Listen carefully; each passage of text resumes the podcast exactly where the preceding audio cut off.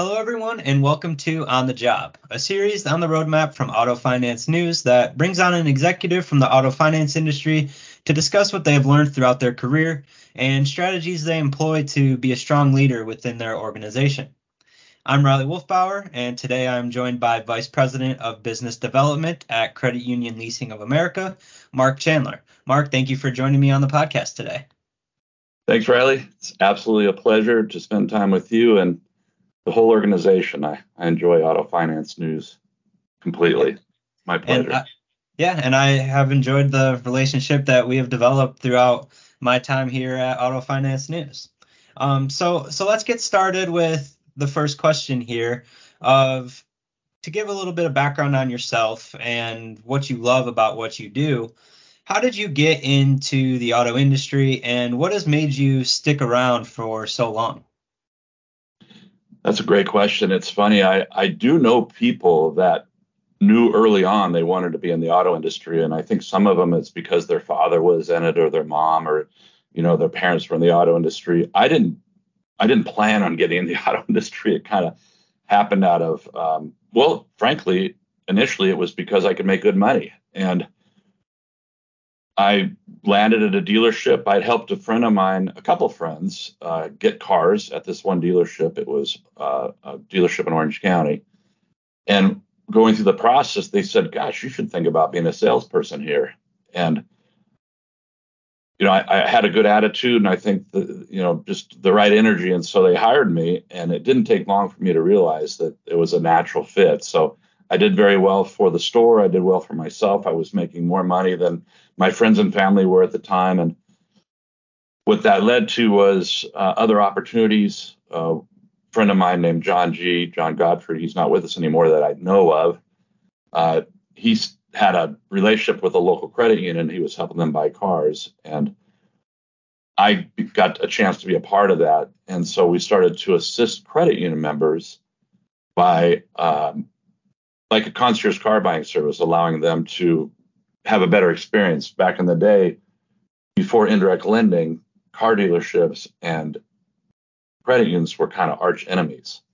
The credit unions would get a contract on a Monday morning from a dealership that laid a member away, and the credit union would try to save it. And there was this sort of animosity. And the advent of indirect made credit unions and, and the auto industry become kind of one. There's this cohesiveness now that really changed things. But before that, it wasn't that way. And so there was this this bad feeling of going to a dealership and getting beat up. And so we he created it, but I was the the initial uh, employee investor. Uh, you know, I was a, a, part of this organization called the Sue Auto Hotline.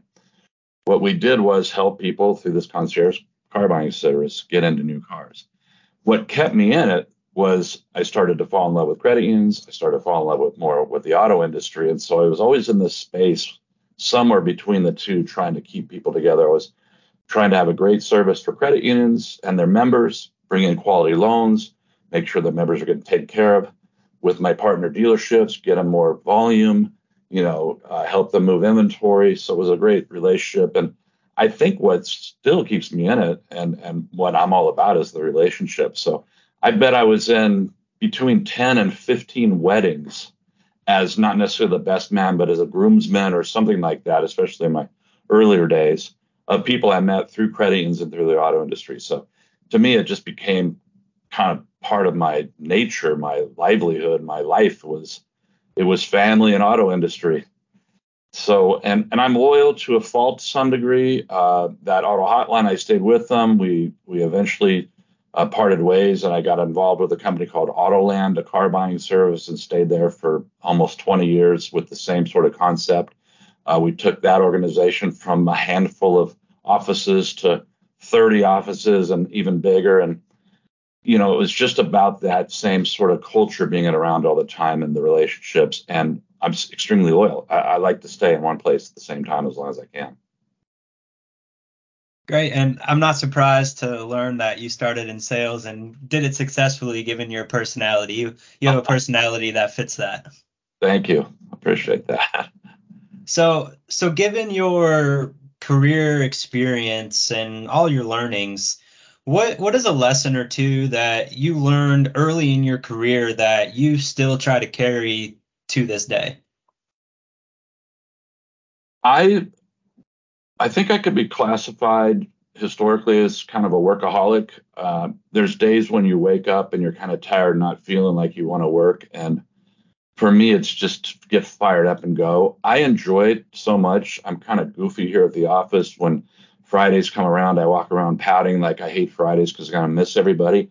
And they all think I'm a knucklehead, but it's true. I actually enjoy it. So I, I never take a breath. I, never slow down. Um, I'm, you know, I'm in my 60s already, and I'm still ready to fire up every day. I don't drink coffee. Can you imagine if I drank coffee? It would be crazy. My poor family, they they disown me.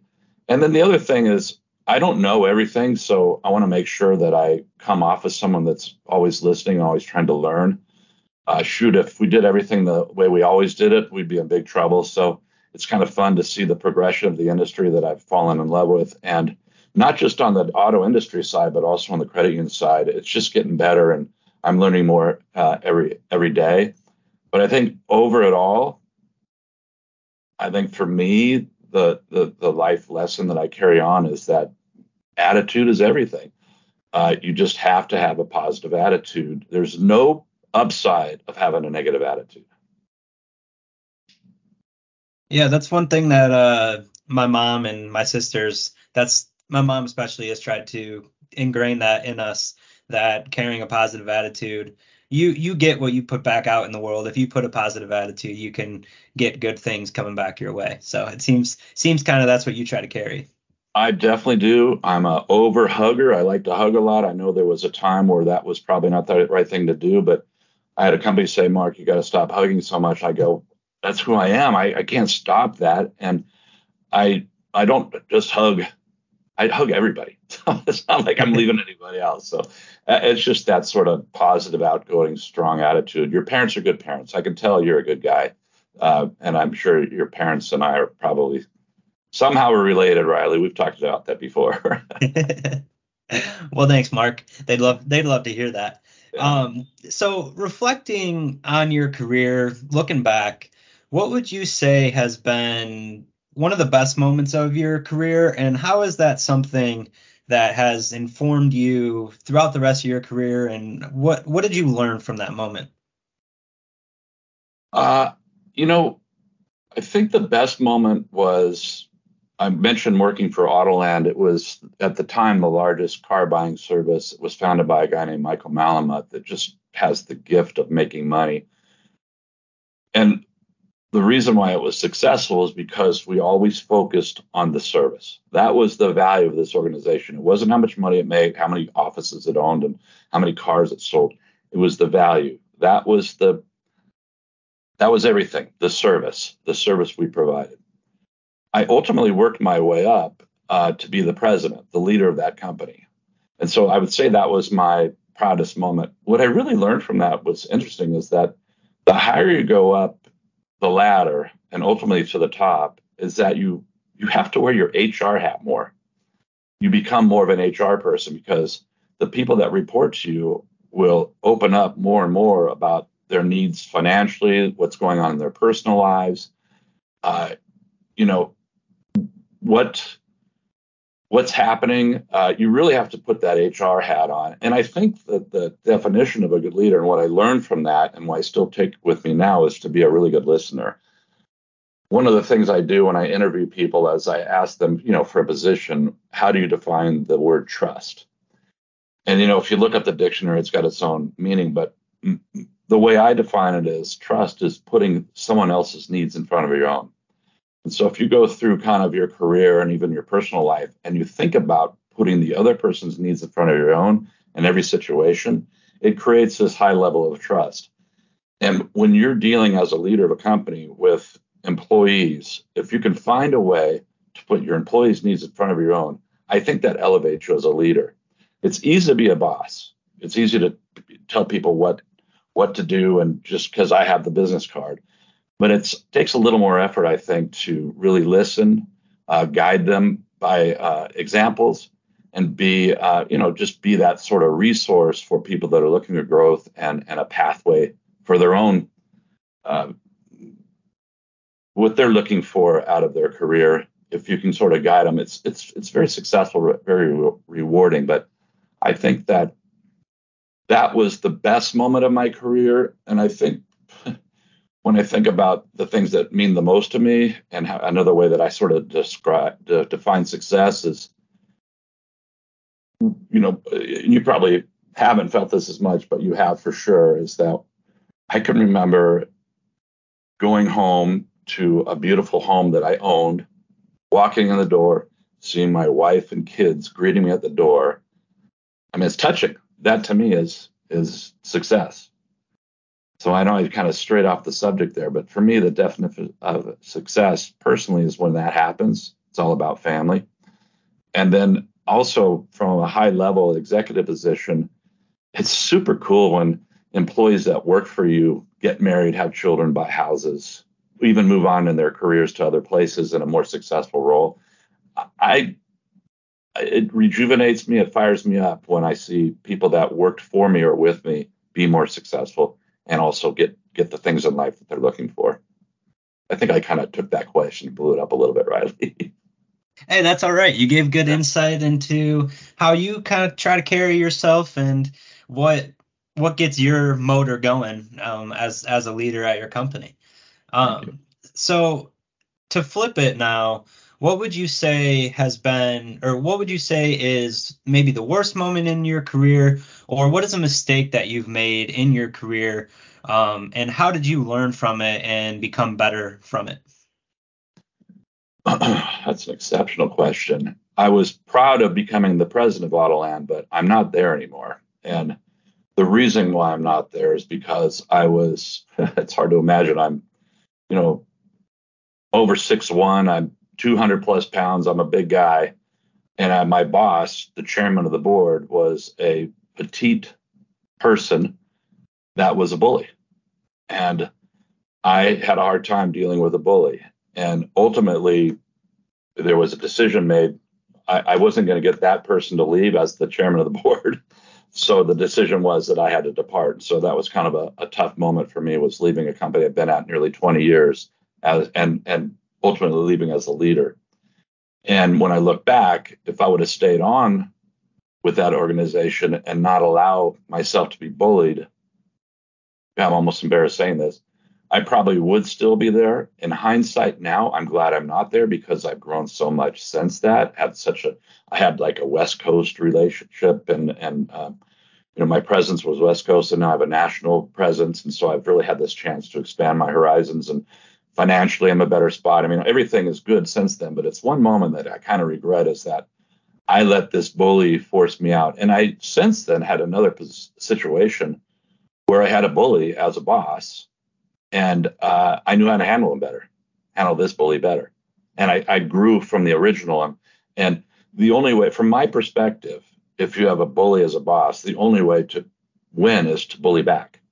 But you have to take the risk that you might be terminated or something. But I'm in a position in my career where I didn't have to worry about that because if I did, I'd bounce somewhere else. But it felt good to go back to a bully and just not allow it to happen. And ultimately, that person left, and I'm still here. Great. All right. Yeah. So shifting gears a little bit, um, you've already given a little bit of insight into this question with your other answers, talking about positivity and trust and um, upward success for your employees. So, given all that, like, how do you really aim to lead your team day in and day out?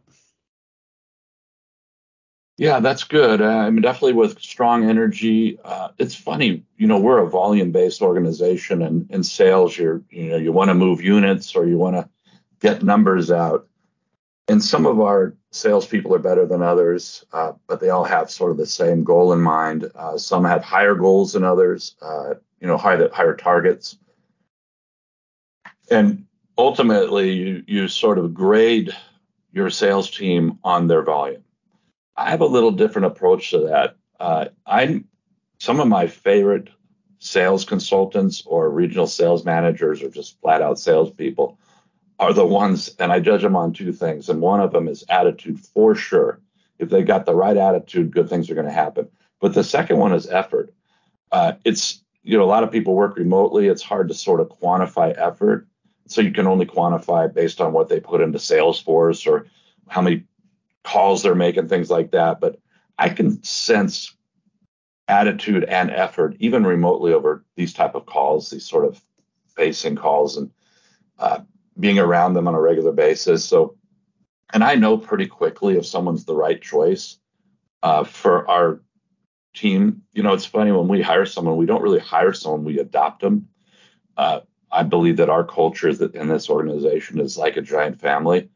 And so when someone lets lets one person, you know, if someone fails, it kind of lets us all down. And so there's this sort of it's not you're not really stressed about it because we pat you on the back if you have a bad month and say let's get them next time. But really, attitude and effort is basically what I use to judge my team, and a lot of that is you know salespeople are interesting. The best salespeople are usually the highest maintenance, and I have a couple of folks that are so good, but they just can't understand how good they are.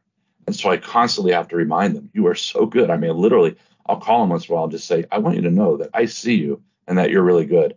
And what it gets out of them is a, is a whole nother level of tail wagging and swagger and fired up. And it's worth it to me to take the, the time and effort to do that. I'm not talking about direct reports. I'm talking to maybe two or three layers down. So uh, just letting people know that you see them. And then again, the, the main thing that, that I like to do is, is never overreact stuff happens, you know, volumes go up and down. This is a, a marathon. Even on a marathon, you're going uphill once in a while.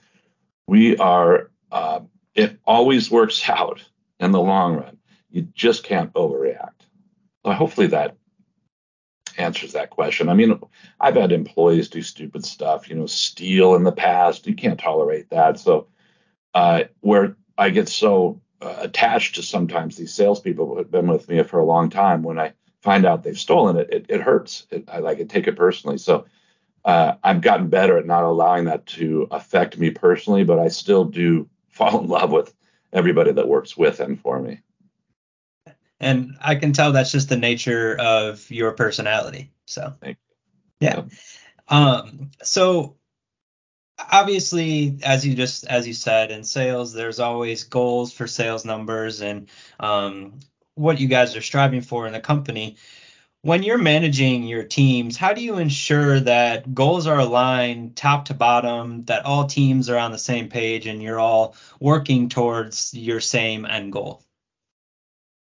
That's a great question. And, and for me, a slightly tough one to answer. I have a vision and I have to make sure my vision aligns with the other executives at the organization. But from a, a, a, volume standpoint, I have a vision. It's a big number. I don't want to say what it is today, but it's a big number.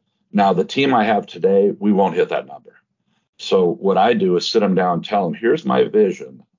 Uh, in order to get there, I'm going to need all of you to perform at certain levels. And a lot of this vision is on my shoulders with the current, you know, we're doing auto leasing here with credit unions to hit the volume that I want to hit before I, you know, retire, I need we have 40-ish credit unions right now. We need probably 140 of the right credit unions. So I have a lot of work to do, and I need better consistency in Florida and Texas, way more consistency in California. So, but to get that, I have to sort of start from there, work backward, and build out where the credit unions need to be to make this happen what amount of team members have to be there and where these team members fit into that mix. So I'm kind of painting the picture for them and their sort of segment of that vision where I need them to get to.